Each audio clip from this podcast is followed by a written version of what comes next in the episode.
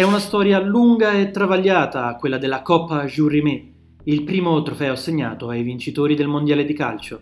Una storia che parte dal lontano 1928, quando la FIFA approva l'idea di Harry Delunè di organizzare un torneo per squadre nazionali e individua nell'Uruguay il paese ospitante, sfruttando la ricorrenza del centenario dell'indipendenza dei sudamericani del 1930.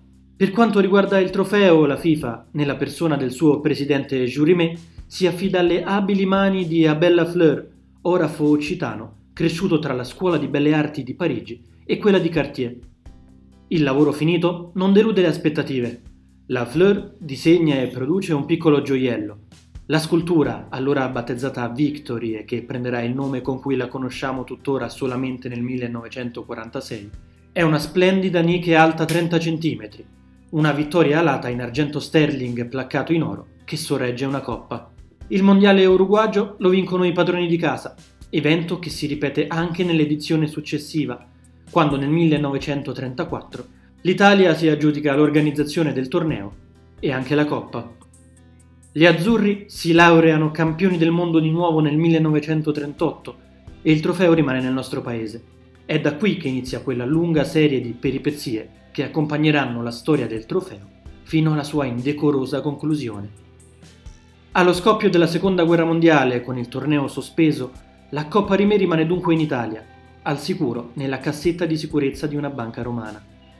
Nel 1943, dopo l'armistizio e l'occupazione tedesca, Ottorino Barassi, segretario della Federcalcio Nostrana e vicepresidente della FIFA, teme per le sorti del trofeo per via della fama di cacciatori di tesori che si era guadagnata la Wehrmacht nel corso del conflitto ritira così la coppa e la nasconde in casa. La sua intuizione è più che giusta. Gli uomini del capitano Priepke si presentano a casa Barassi, la mettono sottosopra, ma miracolosamente non trovano la rimè nascosta in una scatola di scarpe sotto al letto. Barassi la consegna alla FIFA al termine della guerra. La coppa è salva e conosce un periodo di relativa tranquillità, fino al 1966. È proprio in quell'anno dei mondiali che cantava Antonello Venditti che la Coppa Rimè vive il suo momento più racambolesco, a pochi mesi dall'inizio del torneo che si tiene in Inghilterra. Si trova in mostra alla Methodist Central Hall, nel cuore di Westminster, quando il 20 marzo viene rubata. La polizia inglese, esposta al pubblico ludibrio per la facilità con cui avviene il furto, brancola nel buio fino a quando, qualche giorno dopo, arriva a casa del numero uno della Football Association, Joe Mears, un pacco contenente un frammento del trofeo e una richiesta di riscatto di 15.000 sterline. I ladri sono molto chiari. Se avvertirà Scotland Yard, fonderemo la coppa. Mears non si lascia intimidire e si rivolge subito alla polizia, che organizza un incontro con i rapitori, con la falsa promessa di pagare il riscatto. L'azione degli agenti di Sua Maestà porta all'arresto di Edward Bletchley, un ex portuale disoccupato che, sbattuto in cella a Brixton, nega di sapere dove sia la coppa, afferma di essere solamente una pedina e di essere stato pagato 500 sterline dai mandanti.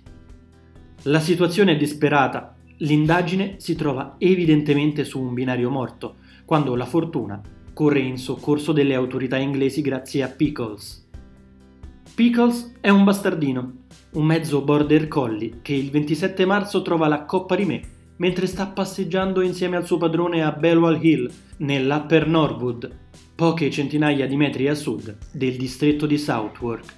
La coppa si trova sul ciglio della strada, di fianco alla ruota di un'auto parcheggiata, incartata in un giornale. In tutta l'Inghilterra è festa grande. Il piccolo Pickles viene festeggiato come eroe nazionale. La coppa è salva e il 30 luglio passa dalle mani di Sua Maestà Elisabetta II a quelle del capitano inglese Bobby Moore. A Città del Messico, quattro anni dopo, la Coppa Rimè viene assegnata per l'ultima volta. Il regolamento prevede infatti che il trofeo venga consegnato definitivamente alla nazione che se lo aggiudica per tre volte e il Brasile, dopo i successi targati Pelé e Garrincia del 58 e del 62, ha appena superato l'Italia per 4-1 nella finale mondiale. Il trofeo finisce dunque nel paese verde oro e sarebbe da sottolineare finisce, perché purtroppo dal Brasile non uscirà mai più. Il 19 dicembre del 1983 viene rubata da tre manigoldi.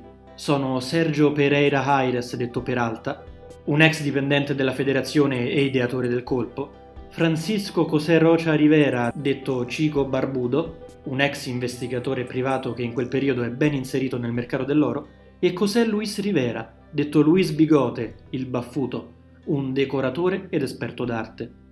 I tre la fanno a pezzi e la fondono, ricavandone dalla vendita circa 15.000 dollari. I tre poi nel corso degli anni finiscono chi in galera, chi morto o ammazzato in situazioni poco chiare, conclusioni più che consone a delle vite vissute di espedienti, criminalità e violenza. A tutti gli amanti del football, però, piace pensare che si tratti di una sorta di maledizione, della vendetta della Coppa Rimè.